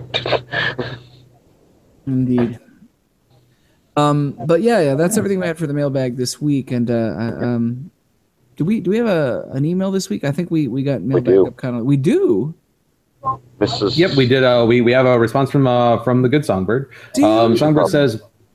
Songbird says, mailbag answer. In theory, no, it should not exist, referring to crunch time, as generally we presume that everything will be fine and completely finished without any deviations, hiccups, and etc. If you're wondering, yes, that was all meant to be said in our sarcastic voice. Um, oh, sorry. let me let me let me go back and do that again. In theory, no, it should not exist, as generally we presume that everything will be fine and completely finished without any deviations, hiccups, and etc. That was I, I, that was my best sarcastic voice. um, You uh, sounded some like a stuffy Wall Street banker. I wanted to kill you for Yeah. just a second right then. It was Yeah, like, that, that or one of the that was that or a, a Cuban B and B operator at a resort. that was a that was a pull, quite a pull. Anyways, go go ahead, Charlie. Um, Songbird continues. For some instances, I can see when crunchy can be exercised. Um, however, at the damning expenses, which has been brought up numerous times by victims, it should not be a common practice and should be made illegal. um, and then she asks, an oldie but a goodie. Uh, what other things could PSVR stand for? Um, all right, let's see. Songbird. Um, Pretty sweet Um, Vegas rocket. Also known as a penis. There, there is. Um, Come on. I'm gonna ask one You of my bet- you- if, you- if I can name my penis Let's say rocket. you've, you've asked Megan if she wants to go on the Vegas rocket ship. She'll say yes every time, as long as it's mine. Well, she said that yes at least twice. Fucking awesome, uh, amazing. oh, that should be our show title right there. Um, She said at least twice. pretty, pretty sweet Vegas rocket. So many contenders for show title I this know. week. Um, um, I've got I I can't top that. Um, can I just go with that? I'll, I'll I'm going to go with that. Pretty sweet Vegas rocket. Uh, go. Do you have a Do you have an alternate for PSVR? I don't know. I was thinking more, uh, uh, more so of like piss severely. Never mind. I have no idea. um, um, the Vegas rocket wins. Um, It's a show stealer, if you will. It is. Um, it is. this makes no sense, but um, I, I, I let my mind find words to, to fit those those initials, and I, I've come up with pretty standard vas- vasectomy rage. Oh, that would make a fucking mean Well, hardcore well- band name. Yes, yes. They would definitely have to be a blues pop trio. um, synth pop. Um, anyways, um, Please suck my Songbird Vegas asks, uh, um, Songbird asks, "You have been made required to create a commercial for Polybius for the PSVR. Go." Uh, I'll tell you what my my concept is, just right off the tip of my uh, right off the tip of my brain is um is it would be um like a conspiracy theory video. You know how they're like cut together with like subliminal messages and You, things you like that. You were kind of going. I got the same thing. Go ahead, though. Yeah. Okay. Yeah. So it would be just just like like in of like other conspiracy theories, but then it would be like, and then the government did this, blah blah blah. Like with like with like an anonymous voice, you know what I mean? Like like a synthesized voice and um like it and everything. Um that's that's that's my my head concept that I'm kind of rolling with. Okay, here's what I got. Um, I it would be it would be a, a gameplay video, but it would it would almost look like an instructional video where the instructors are J and K from Men in Black, and they explain the game to you. So it's Will Smith and Tommy Lee Jones um, explaining the game to you. When you get to the end of the CIA instructional video, and then at the end of this instructional video, they flash you with their little "forget what you fucking saw" shit. It would be like a little clever commercial built that way. All right. That makes sense Okay. I can see that. With some witty dialogue. Can we have anything better? Oh, I just see like the cabinet slowly panning out, and like the inner world guy talking about it, and like um, just some sort of like um, like uh, Law and Order kind of teaser bit to it. Okay. All right. Um, yeah. So, um, yeah, I like all those ideas actually. Um, let's see. Songbird uh, uh, finishes with "Happy Chess Day." If you had to watch a chess match between two gaming characters, who would it be? Um, newer listeners, Goat and I were on our high school chess team together. True story. Yes, No shit. Um, Um, Mhm. Got all the ladies.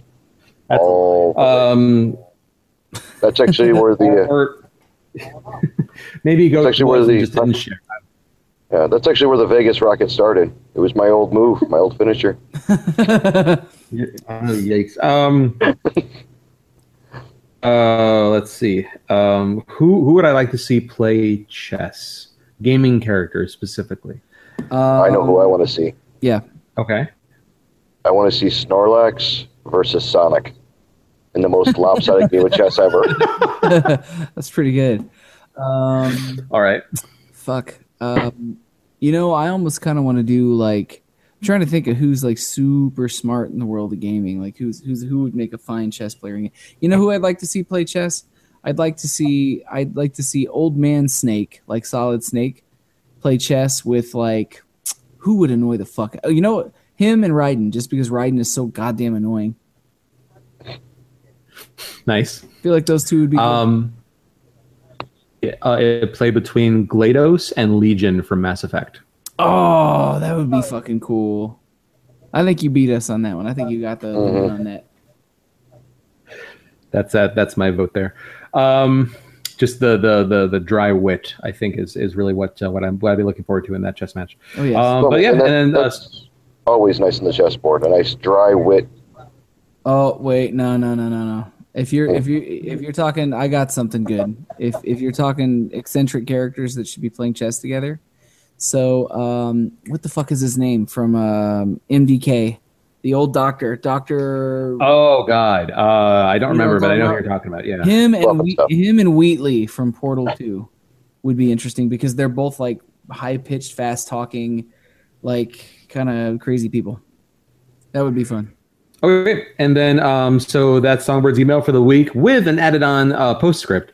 Um, she says, "Random PSA: Do not place the lens of your PSVR or any VR headset in direct sunlight; it will leave a burn mark." And I feel like she speaks from experience. So, Ooh, this is not um, so yeah. Yes. Um, so thanks, Songbird. Uh, it's good to, good to see you back this week. Uh, thank you for your email, and also, of course, thanks to everybody that responded to our um, um, Twilight uh, mailbag question. There, um, I know we promised last week that we'd have one out. We just could not pick one, so um, we as soon as we decided on one, we did post it. So, yes, yes. um, but yeah, no, we got some good answers. So I, I'm I'm satisfied. Um, but uh, but yeah, so uh, goat, uh, more of the same for you the next week. No. No. No, Well, yes and no. Uh, tonight I got to do a border crossing at 4:15, and then do three days in the land of maple syrup. So the same, but metric for three days, and no cell phone service and all sorts of fun. Whee! But then- Yeah, but then like Thursday, I think we come back down to Amityville and it's back to normal. So there you go. A slight altercation and or altercation, uh, whatever. alteration. Goat's gonna go to Canada Yeah, and fight some people. What? These people Okay. scare me. John, anything unusual coming up for you this week? Um, you know, I'm I'm I'm gonna be doing some guitar work this week for Venus Villains related things. Not necessarily the stuff that listeners would want me to be doing, uh, but a project related to Venus Villains, something I've been trying to get done for a long time. Um, I also, you know, completely unrelated to you know Venus Villains stuff. Um, I have a job interview tomorrow for a day job because I do still have a day job for those of you that wonder um, because i have children. Actually didn't have a job until i had kids uh, which was sad. Um, when i had to get a job again. Or i had a job before i had my son but i kept the job i had because i knew i was going to have my son. Um, but uh, yeah so i have a i have an interview for this job uh, tomorrow that i hope that i get because it's a much better job than the one that i have now. Other than that nothing terribly exciting coming up. I'm gonna be, I'm sure, fucking eyeballs deep in Witcher coming up here um, all week. I'm gonna try and switch it up and play some other stuff too, just to, like I said, cleanse my palate. But that's it. Nothing, nothing out of the ordinary or spectacular this week. Though next Monday, my Um, brother is playing a show at Bottom Lounge, um, doing like this odd one-off thing as just Mr. Agitator opening for William Control, and um, just to I don't. It's hard to explain what he's going to do because we were talking about it today. He wants to test something, which is why he's doing it. Um, and then you know, uh, you know, so go out and support that. And then Vish for Villains has got some other stuff coming down the pipeline soon. So that's Is he gonna do it like Robert Palmer? Have like the, the, the chicks not actually playing their instruments on tracks behind them? no, no. It's just going to be him on stage with a bunch of keyboards and sequences and stuff. So That should be interesting. I hope he Has he likes ever done anything like this before? no, no. He literally he wasn't planning to do it either. He got a call saying, "Hey, would you be willing to try this out? Because I just I need you to fill in for a favor." And he was just like, mm, "Yes." so he's gonna fucking do it, man. All right. Yeah, Good luck to him, of course. yeah. Um, right. And my and on uh, on my side of things, uh, nothing unusual here. Um, Funny, funny, funny. uh, just uh, as I talked about at the top of the show, it's um this is basically just the last week where I had the uh, where I'm going to be um you know just working on stuff for Ciderfest, and uh, man, after that, I'm just I'm looking forward to the end of this month. Like I said before, it's just going to be it's going to be for me. It's going to be the the my my my end of the year social party concern. Um, and then I just gonna kind of just get to relax and come back and come back and uh, do family stuff, you know, throughout the holiday season uh, until we start getting geared up for Winnie City, which um, you know will be, of course, at the end of uh, at the end of March, beginning of April year. But uh, but yeah, um, our mailbag question for next week is going to be um, with the uh, with the release of the PlayStation VR. Um, and um, you know, by the time you know, by the time uh, we get to next week, we'll have some reviews and be able to talk about that. I, I have a feeling that the PSVR is going to be the focus of our show next week, unless something more earth-shattering happens. Um, but our question to you is going to be: Is where do you currently stand in terms of uh, VR headsets that you are owning or pre-ordered or interested in? Um, uh, first of all, we're mainly curious to find out if anybody is um, is very much either did get or is desperately wanting a PSVR. But um, if you're not a PlayStation person, um, where are you currently standing in terms of your VR preferences? Um, you know, have they, you know, just uh, like I said, we asked this question a couple months ago, uh, give We or take, take. Just Every time there's a new player. and just kind of see where everybody's at. I'm, I'm curious to see if anybody's opinion has changed also. So if you answered this question before and if your opinion has changed in any way, please let us know how it's changed and why. Um, but, uh, but yeah, so that's going to be our mailbag and probably topic for next week. Especially Um, with the So with console player. That's the big thing Yeah. with this one. Is now that you can get it on council. You don't have to spend nine million dollars on a pu- computer. yeah, yeah, definitely. Um, All right, and so, uh, Goat, off the top of your head, do you um, know what your likelihood of being on the show next week is going to be? Oh, seven days from now. Yeah. Nope. He, Yeah. he has no idea. What is seven days from now? I'm getting there. So that's going to be the 16th, and you are going to be in Fayetteville, North Carolina. Most likely, I'll be good. Uh, we will we will uh, look forward to Goat being on the show next week. Um, and uh, yeah, so just uh, just a programming note as far as that's concerned. It's it's always possible, as with tonight, that um, our time may vary a little bit, but Plan on an hour early next week too, because I'll still be on the East Coast. Okay. So yeah, so, so just make sure that you keep an eye on our social media feeds to see um, see if we're adjusting our recording time at all. Um, if you care to watch the show live, as we uh, as we do record typically on Sundays at 8 p.m. Central. Um, today was 7 p.m. Uh, just uh, like like we said to accommodate Goat, and potentially maybe early next week as well. Being said, if you like what you heard, you can find us at gamerheadradio.com, as facebook.com backslash gamerheadradio, at google.com backslash plus gamerheadradio, and on Twitter at gamerheadradio, where I am at TEK Charlie, John is at the Fallon Flynn, and Goat is at Sir Goatsworth. Um, you can email us at editors at gamerheadradio.com or call us and leave us a voicemail at 94926gamer. Uh, you can download the official Gamerhead Radio app on Google Play devices uh, from the Google Play Store, um, or you can subscribe on iTunes, um, YouTube here, of course. Uh, make sure to turn on notifications so you know we're recording live. Um, on Stitcher Radio, uh, uh, TuneIn Radio, um, Twitch, or with your podcast downloader of choice. We should be available on anything that you would want to use.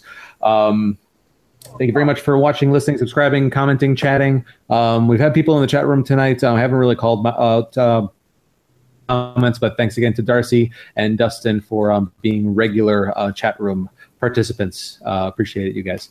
Um, uh, this has been episode 188 of Gamerhead Radio.